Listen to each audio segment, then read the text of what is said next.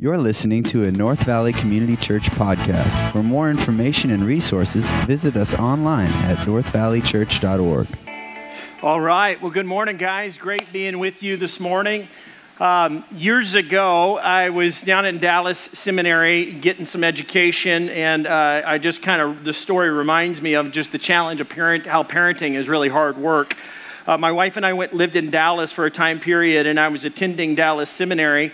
Uh, my kids were just about two years old at the time. I think we've got a picture of them. There they are. There's little Sam right there, and my other daughter Riley. They're twins.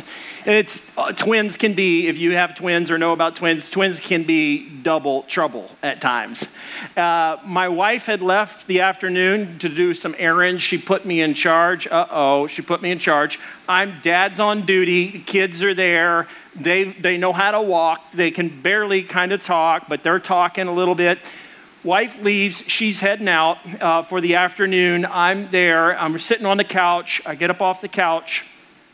I go outside. I say, Hey, Sam, hey, Riley, I'm going to go check the mail. I'll be right back. Famous last words. I'll be right back. So I go out the door, left the door cracked open, go out to the mailbox. The mailbox is seriously maybe 10 yards, 15 yards at the end of the dry or the, the, the curb there. Go out there, grab the mail, walking back, kind of tired, kind of kind of moving slow. Um, and then I hear some giggle and then all of a sudden, I get to the door and the door slams. I say, hey, hey, hey, hey. Next thing I hear is, and I said, uh uh-uh, uh, uh-uh, that's not funny. Unlock the door. And then I hear them, hey, they're giggling. And then uh, I said, okay, okay, unlock it. And then, seriously, they sit there and they cannot unlock that door. And I say, hey, you need to unlock that door, guys. Come on, come on, this isn't funny. And then the next thing you know, I'm standing there. This is three to five minutes go by. I'm starting to get a little nervous, thinking, I hope Leslie doesn't come home. I'm locked out of the house. She's going to say, Good job, Dad. Uh, so I'm sitting there and I'm like, okay, now I can't see my kids and now I can't hear their voices. I hope they're okay. So for a moment, I was playing it cool, reading the mail, like, okay, come on, unlock the door. Now I'm getting a little irritated, getting a little frustrated. Come to find out, they just couldn't open the door for whatever reason. Just, they just little fingers couldn't do it. At least that's what they tell me to this day. Um, so I go around the side of the house. I look in the house and I can see them running around. And at that time, you know, Sam's sucking his thumb right there. And he has this little binky, and I can see him running around the house. He's running around the house with his little binky. And uh, I say, Hey, Sam, Sam, Sam, come over here. Uh, you got to unlock the door. Let's go to the back. So we go to the back. He can't unlock the door for whatever reason. He can't unlock it. I'm sitting there, and now I'm getting a little nervous. Time is ticking, clock is going by. And Riley is uh, the little more mischievous one at the time, and Sam's kind of like the just follow the rules kind of kid. So Sam keeps coming to me all the time, giving me kind of play by play. He would come out and be like, Riley's blah, blah, blah, blah, blah, blah, blah, da, da, da, da, doing little gibberish thing. And then he would walk away, and I'd see him in the hallway look, and then he'd look at me and go, uh oh. And I'm like, what is the uh oh? What's going on in there? What's going on, Sam? Next thing I know, Sam says to me, Riley's in the bathtub. And I'm like, she's what? And he's like, in the bathtub. And he's just, sucking his thumb, and I say, Sam, listen, you, this is not good.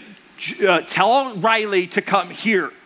And time goes by, more time goes by. I'm thinking bathtubs on. And Riley had a little reputation of, like with water and bathtubs at the time. A long time when they were just real little, we'd give them baths together. We'd come in, and Riley was playing King of the Mountain sitting on Sam in the, in the bathtub. And so it's like, it's kind of getting scary. So I start to panic, don't know what to do. I look around me and I'm like, I got to get in the house. So I look down on the ground, there's this brick, and I think, I'm just going to throw a brick through the window. You know, because I mean, my kids matter more. And now I'm afraid I'm, we, could, we could get a drowning child here. So I'm thinking, Lord, where is my wife? And you're thinking, why didn't you have a cell phone? I didn't have a cell phone at the time. I went off the grid three years, Dallas Seminary, just focused on getting my master's programs knocked out. So I didn't have a cell phone. I'm sitting there. I say, forget it. And I yell at Sam, Sam, get back, get back. Because Riley's nowhere to be found. So I say, I'm throwing the brick. And I throw it, Sam looks around in the house and goes, uh oh.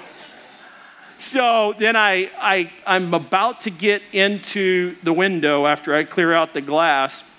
And then all of a sudden, I hear my wife just pull up. The garage opens. I'm like, oh, shoot. She says, What happens? I go through the whole story, and then we spend the next day or two, you know, with money we didn't have, time we didn't have, energy we didn't have, and together we patched together, uh, fixing the window, working with the kids. Thankfully, everybody was safe and everybody was okay. Let me hit pause for a moment. Imagine if you're a single parent, imagine you're a single mom Imagine you're scraping by to get through. You're trying to put yourself through school to get a higher education so you can get a higher income, trying to provide for your kids. No husband's there. Two kids are being kids. Lock you out. There you're stuck alone with the kids, waiting for somebody to come. Nobody's coming because you're a single mom. That's the story of so many American households today. Right now, uh, single parents uh, have doubled in the last 10 years. Single parents are just parents who parent alone. And that rate is rising. Over the last 10 years, we've seen that number double in America. Over, of all single parents and families in the U.S., single mothers actually make up the majority. So, the most of the families that are uh, split up, it's mothers trying to run the household, trying to be the provider, the protector, trying to help uh, nurture the needs, provide, and do all that. And single parenting happens. Why? Because there's a divorce, maybe. Maybe there's a death. Maybe there's uh, one spouse decided to desert the other one and just leave them. One out of every three children in America right now are living with an unmarried parent. These are moms that are maybe a little afraid to get married, but they invite their boyfriend to live into the house. And this is a pretty normal epidemic these days. And the challenge with that is that the child is struggling to navigate who is my dad. Uh, the mother may be wanting to have a committed relationship, but the man, for whatever reason, doesn't want to commit. But children are in great need, and single parents are in great need. And so I want to speak to you about what does God's word have to say about all that. Um, God cares a lot about single parents. God cares a lot about people that are, are in need of help what we look at in Deuteronomy chapter 24, we see God's call to his people to help those in need. And this would absolutely include single parents. Uh, the Lord uh, challenged the nation of Israel to act like a people of a blessing, to be a care for those that were socially par- powerless. He says, You shall remember that you were a slave in Egypt, and the Lord your God redeemed you from there, and therefore I command a command you to do this. To do what? Verse 19 When you reap your harvest in your field and, for, and forget a sheaf in the field, you shall not go back to get it. It shall be for the sojourner, the fatherless, and the widow, that the Lord your God may bless you in all the work of your hands. This is a command. This is a command so that the, the people that were, had enough food, had enough provision, that they would leave some for people that were on the outskirts of community, the outcast, the down and the needy. I think of biblically a story of a blended family of Ruth, Naomi. Um, and Ruth is the daughter in law of Naomi. They leave their land, they hit hard times, and they, they travel to Bethlehem.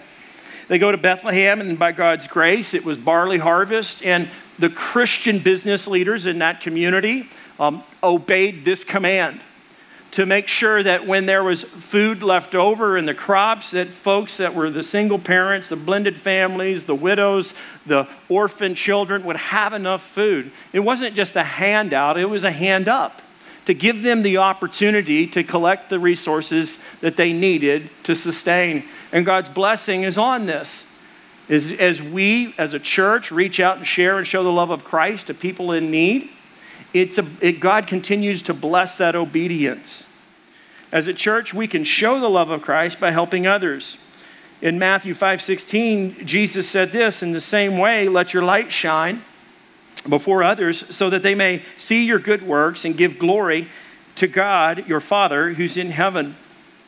When we decide to join with God in his heart and how he cares for those that are in need, single parents and uh, kids that don't have a dad, maybe, we're showing the love of Jesus Christ. It's like a light. The church is and ought to be a lighthouse. The Christian is and ought to be even more so a light to shine into the darkness and to give help.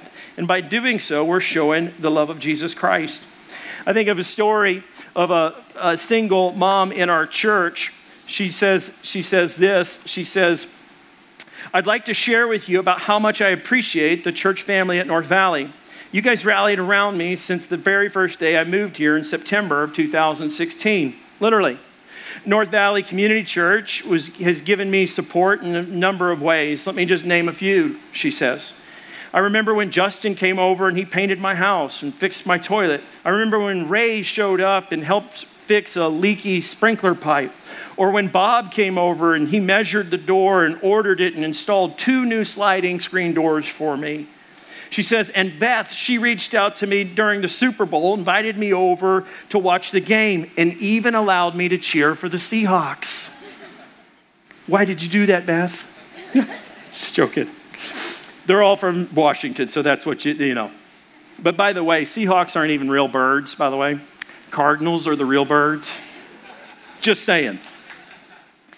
She says, uh, you know, going on, and Nancy referred me to a dentist and then there are all the friendships that I've, I've had uh, through my neighborhood group, Bible studies, and other events. The loves, the hugs, the prayers, greatly appreciated. Thank you, North Valley family, for being so willing to serve others. Love Davita. You know, isn't that cool? Can we celebrate that? Thank you guys for loving people.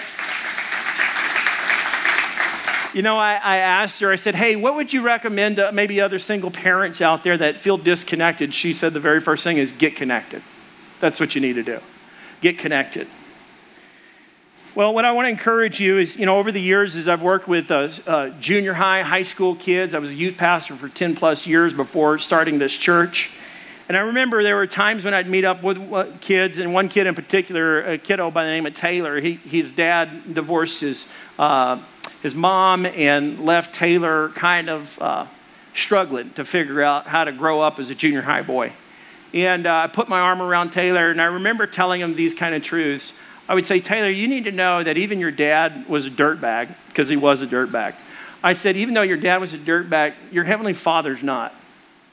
This is a powerful truth for every single one of us, especially for kids that maybe don't have a dad. You need to know this. Psalm 68 5 says that God is the father to the fatherless. God won't leave you, God will help you, and God will delight in you. I remember Taylor saying to me things like, you know, um, I always wish my dad would come back. I always kind of, when I was coming home, I was hoping his pickup truck was in the driveway, but it never was. I remember Taylor saying stuff to me like, you know, um, when my dad does show up, I always find myself working a little extra hard so that maybe he'll accept me because somehow he believed that it was his fault why his mom and dad got the divorce. You know, you need to hear this incredible gospel message, not only for the single parent, but for all Christians, that God is a father to the fatherless. Some of you might have lost your dad, and you feel a little bit alone. There's some kind of void. God won't leave you. God will help you and God will delight in you. The great news about, you know, who God is is that he's like a good father that you don't have to earn his love. You don't have to prove anything. You don't have to try to somehow get his good graces. You get his good graces through the work of Jesus Christ. So the question comes okay, Ryan, I've heard that. I hear some biblical truth here. But give me some practical advice on what I should do as a single parent. Number one, the first thing I'd say is make Jesus number one. If you go through a divorce, you go through uh, a spouse deserts you, or you lose a spouse, the very most important thing that you've got to do is make Jesus the number one relationship in your life. The worst thing you could do as a single parent is to run out and to rebound the relationship super, super fast. You need to let Jesus do the heart work to make you whole, to make help you to understand that you are loved by God, cherished by God. You are confident, you are strong, you are in Christ. Make Jesus number one. Secondly, I encourage you, like we heard from uh, Davita earlier, is just get connected. Another story is uh, of a single mom wrote this. His neighborhood group was my lifeline. When I was going through a divorce, I found myself looking forward to this time every single week. If you're going through this as a single parent and you're doing life alone, you can't do that. God didn't design you to do that. Get connected. Thirdly, I'd say for single parents, good advice would be is just refuse the false ideas of self. The devil will come to deceive, deceive you and deter you by working against your identity. He'll say things like, You're a victim, the whole world's against you, you're a martyr, or even worse, you're a superhero. Do everything by yourself, don't get help from other people. And even what the church has perpetuated, I'm embarrassed to say, is that somehow you may fall to the, the, the thinking, the faulty notion that you are a second class citizen. Let me hear, let me explain this. Single parents and those that have been divorced or gone through that, you're not second class. You're not at all second class. The Bible says that you're made in the image of God. The Bible says that you're created uh, to share and to show the love of Christ, that you are created for a purpose, that you, God has a plan for your life, and you're like every other Christian that is highly loved and accepted for who you are in Christ. So reject those false ideas of self. And then, uh, fourthly, I just say don't compromise. Don't jump into a relationship too fast. Don't jump into a relationship too fast. One sing- single parent emailed me this week knowing I was preaching this message, and I'm preaching this message because you guys responded. It was really just a shorter uh, message series, and you guys said, Hey, will you teach on single parenting, blended families? And I added adoptive families. I said, Sure, I would. One single parent emails me and says, How do I balance only seeing my child on the weekends? That was one of the questions. How do I balance only seeing my child on the weekends? Uh, this individual only sees their child um, uh, maybe Friday, Saturday, sometimes Sunday. And my response would be as well, Monday through Friday, for all you single parents that don't have custody of your children, I'd encourage you to set a, ch- a schedule to talk with your kiddo through the week Monday, Tuesday, Wednesday, Thursday, Friday. You figure it out but you make a schedule and a commitment so there's expectation. The last thing this kiddo needs once the family's been split up is inconsistency, false promises, false hopes, and they can lead to utter discouragement, despair, and depression. But set a schedule, maybe text, maybe FaceTime. Technology's opened the door for so many ways to connect. And maybe Friday through Sunday, my encouragement to this mom would be is to be incredibly intentional Sometimes the hardship can form and, and make it incredibly helpful to make it even richer and better. But be very intentional, plan ahead of what you're going to do with your kiddo on the weekends that you do have them. Well, that's just one of the questions, and I'll come and address more of those as we go along.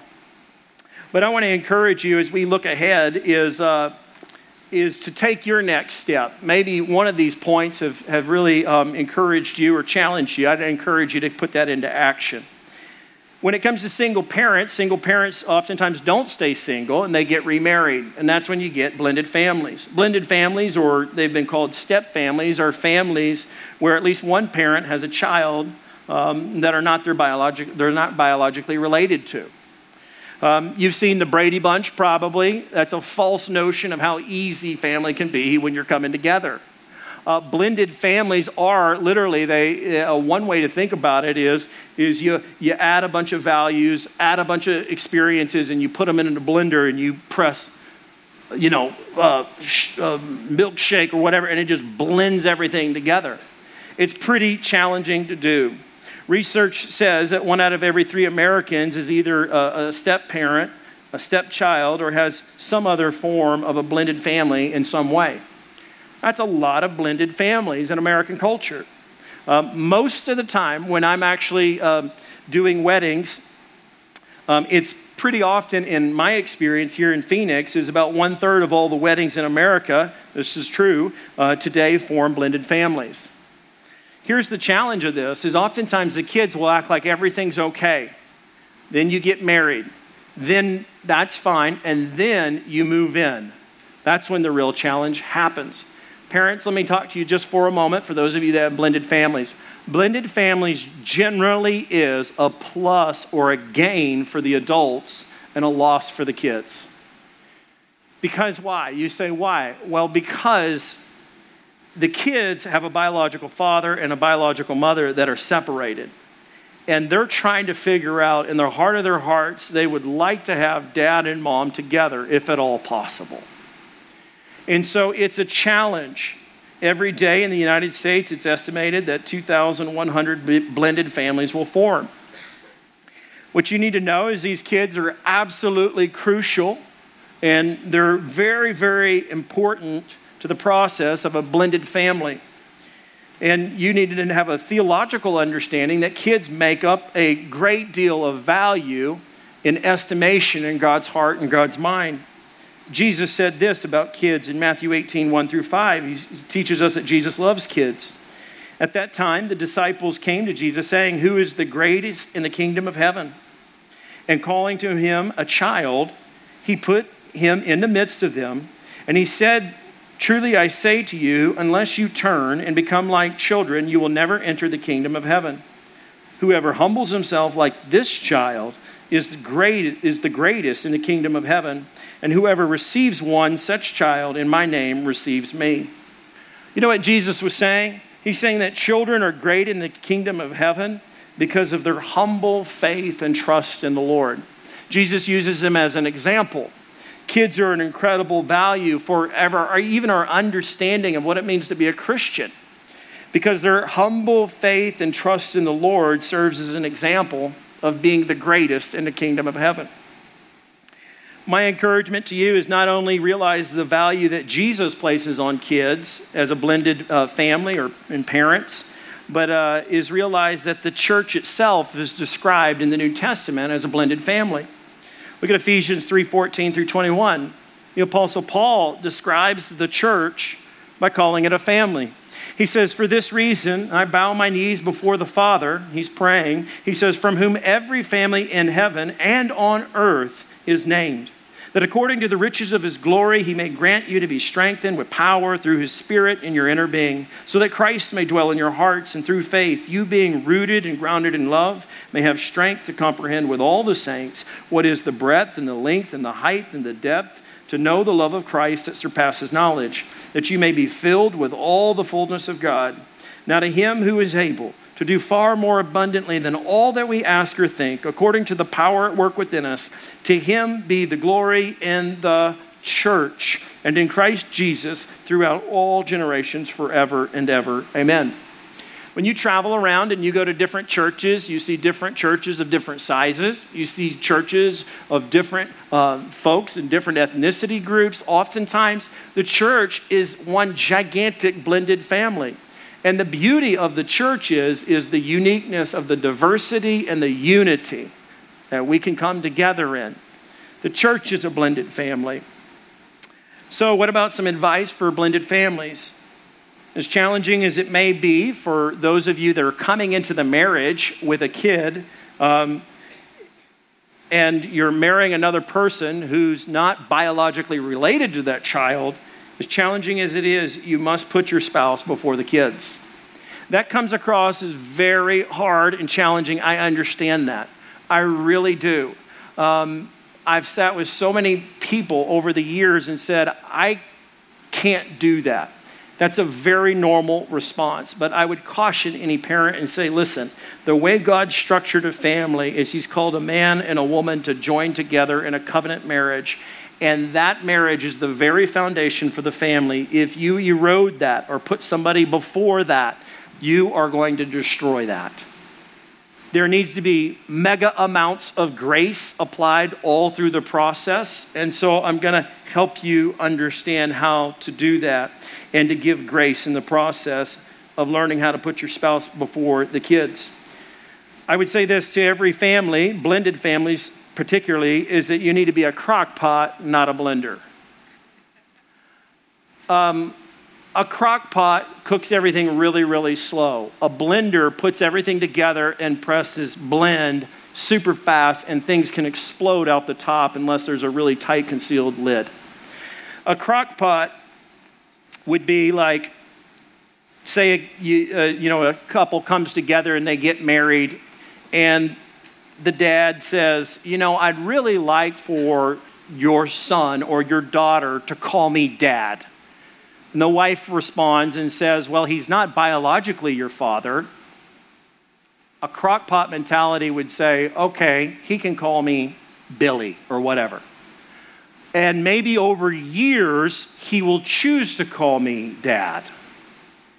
That's a crockpot mentality. A blender mentality would be, Your son needs to call me dad now. It's an issue of respect. As soon as you do that, you are forcing something to become something that it really is not. As hard as that may be, you're really, in essence, blending up and destroying his understanding of a biological father. You're saying, dismiss that and now accept this new dad.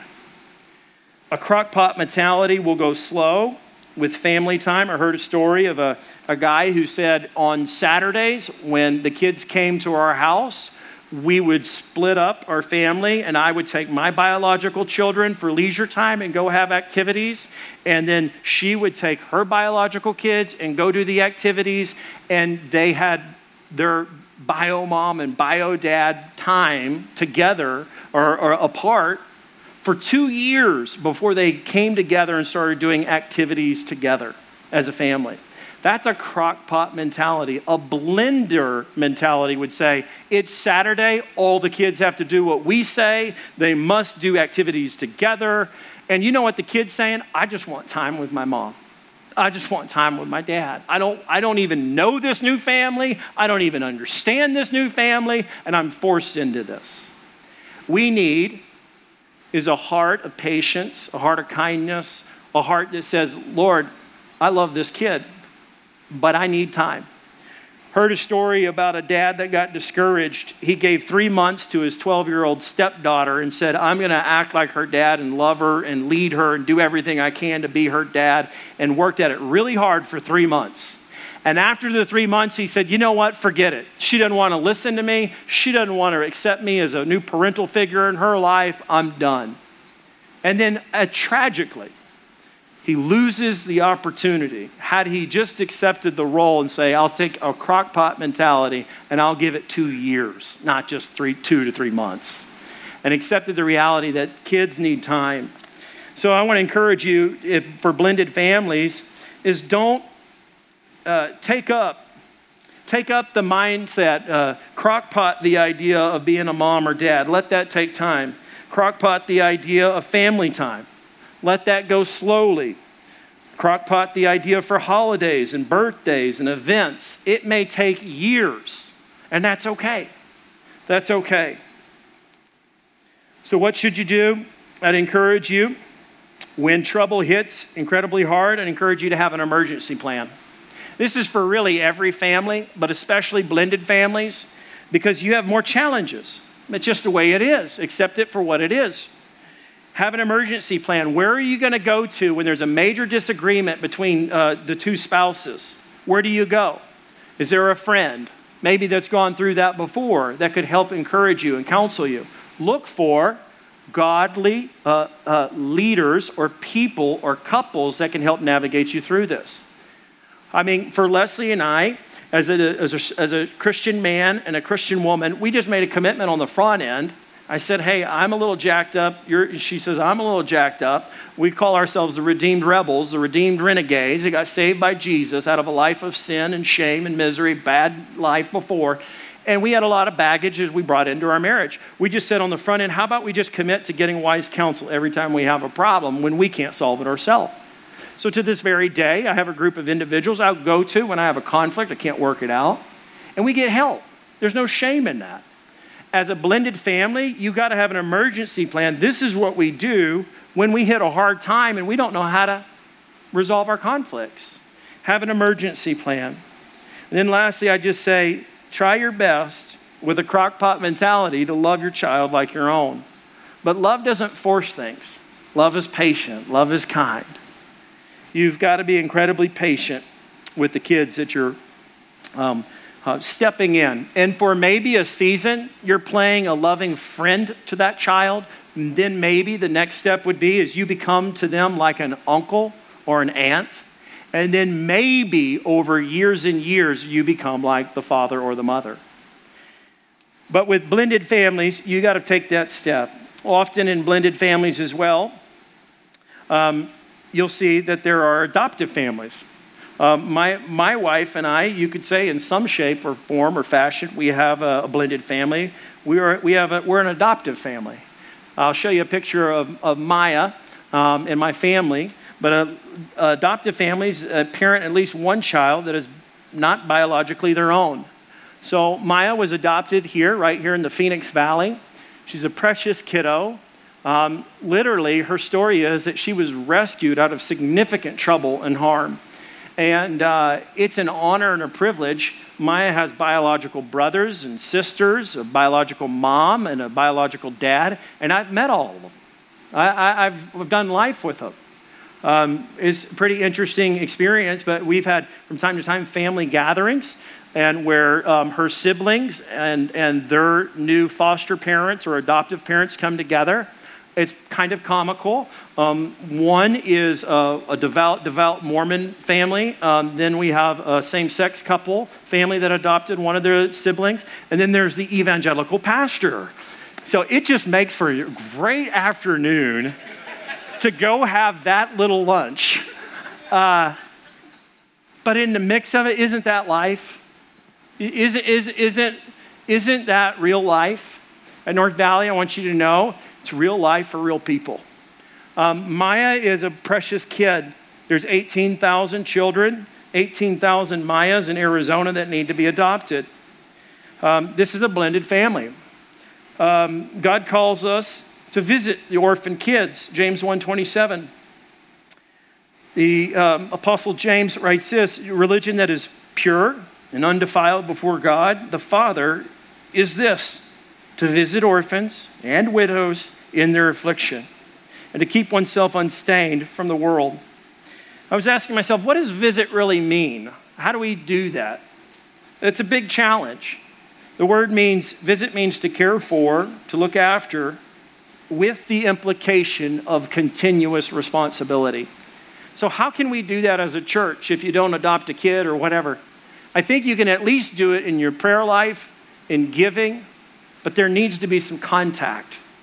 Um, I'm encouraged to say, as a church, you guys responded generously. I came to you before school started in the valley, and I just said, hey, there's a group home nearby. Group homes are like modern day orphanages in many ways. I said, there's 11 girls in that group home. Uh, we've, we've contacted and we're working with the social worker that organizes and manages some of these group homes.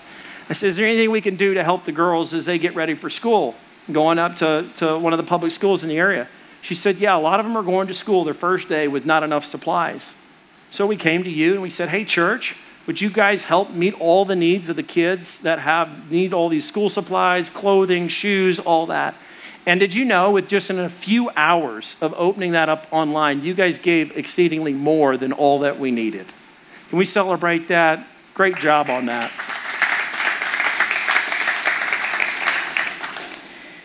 You know what the coming years hold for North Valley. I hope, you know, the Lord would use me and this church to share and show the love of Christ to the kids that need us the most, the, the, the hopeless children that have no hope, apart from some kind of intervention of a family member or somebody that either they get reconciled and the family comes back together or a loving uh, uh, uh, person, adoptive parent would intervene into their life. So, what I want to do in our um, closing time is I want to um, share with you a story and then uh, share with you also a, a, video testimony. But the story is this: is uh, years ago, I was um, when Maya was just a little kid. I mean, she came to us when she was about, I think, 16 months old, and she came out of a very uh, traumatic experience out of the home. And literally, when I would approach her, she would kind of back off and back away, and she didn't want anything to do with me. It was kind of alarming for me as a dad because I wanted to be close and love my child, this new child that we adopted.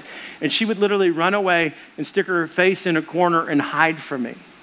And uh, so Leslie told me, Ryan, she's gone through a lot of trauma. You need to give her space. Gave her a lot of space. Her face, when you would look at her when we first got her, it looked almost, it sounds so terrible, but it, there was a hollow look to her, her, her well being. She, she looked like she was there, but she wasn't there. And I was worried that maybe she had a lot more problems than we thought. And I remember after about six to nine months of having her and loving on her consistently, day by day, and giving her the space that she needed, and Leslie loving on her so well, I was out walking around and I had little Maya's hand, and we were walking down the street, and my neighbor stops me and she says, Your daughter looks so different. Uh, what, what did you do? And I said, Love changes things. Without hesitation, I said it like that. I just said, Love changes things. I said, All we did was love her. That's all we did. And literally, her well being changed. Like, she just looked brighter, happier. And that's the reality of it. That old song, that's the power of love. Boom. You know what I'm saying? So, that didn't go so well with you guys. I, that's what I should just say. Uh, you know, I wish I would have said that. You always wish you could rewind your interaction sometimes. I, I could have said that to my neighbor. That's the power of love. That would have been awesome. But anyway, so wit- I want to encourage you in adoption is think about witnessing the power of love. That's the joy of it. That's the fruit of it. That's the experience of it. And then in that, I've had the joy. I've done a lot of ministry things of married people, officiated weddings, uh, baptisms, memorial services, all that. But one of the greatest joys I've had is extending the love of the Father to my little girl. It's just like it's an amazing experience thinking that God planned it and purposed it to come to Phoenix and intervene into this little kiddo's life and get to love him. That's powerful. Well, in closing, I want to share with you this testimonial video from our friends at Christian Family Care. This is the agency that we adopted Maya through. Check out this testimony of a family and their adoption experience.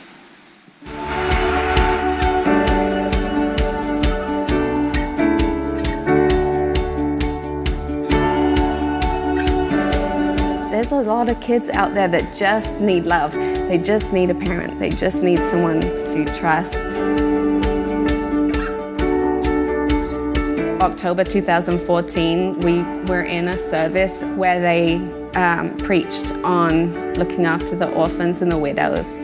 The fact that there's not even room in the group homes or the shelters for them just uh, really, I think to me at least, said, hey, there's a real need and you really need to do something. So these are um, the prayer journals that I started in 2008, and we were thinking about the possibility of adopting a child. The amazing thing is that I would have started these right when Amira was um, inside her mummy's stomach. Your heart breaks for the biological parents, even though you know it's not a good situation uh, for Amira, and you leave from that and you're you're emotionally exhausted, and then you come home and you just think, well, here's this little seven-year-old girl. How emotionally exhausted must she be? You know, knowing that that's going on uh, at the same time, and you just think about the loss that she must feel, and that's why we, we thought, well, we better do something to really make sure that she feels like super included. Brad came up with a brilliant idea that we would propose to her. Brad got to propose on behalf of our family to Amira. Uh, would you like us to adopt you and will you adopt us? Was the question. And of course, she said yes, and everybody cheered. Because Jesus accepts me as his child, he's adopted me into his family, and we're heirs with Christ. Because of that, that motivates us.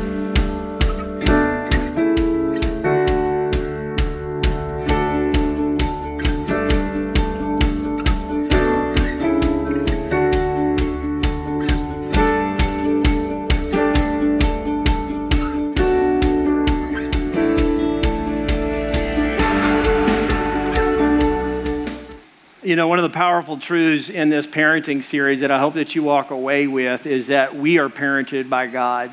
You may have had a distant father, maybe in your life, and you kind of longed for that, uh, a good dad in your life. Well, the good news is, is that we have a heavenly Father that loves us tremendously as a church. And out of that great love of seeing our Heavenly Father is a great Father, the church family, and all its challenges and all of its uniquenesses is being brought together and strengthened. And so we're going to sing a song called Good Father. I want to invite the worship team up and I want to pray for you uh, just to be encouraged today by our Heavenly Father. Lord, we thank you that you are a good Father, that you love us, that you're there to help us. That, Lord, even as maybe some of us have lost a dad, and there's a piece of us that feels like we're missing, and uh, we need the closeness of that experience and that relationship. We find that in you. Lord, I, I thank you, Father, as well, that you can you are a model to us of, and a ministry uh, to us, and you want to work through us. So, Lord, as we sing this song, good Father, would you help reconnect the dots maybe in our hearts and our minds, the great love and the family that we have in a relationship with you, and all of us together our brothers and sisters through Jesus Christ. In Jesus' name, amen. Thank you for listening. To become a supporter of North Valley Community Church, give online today at northvalleychurch.org.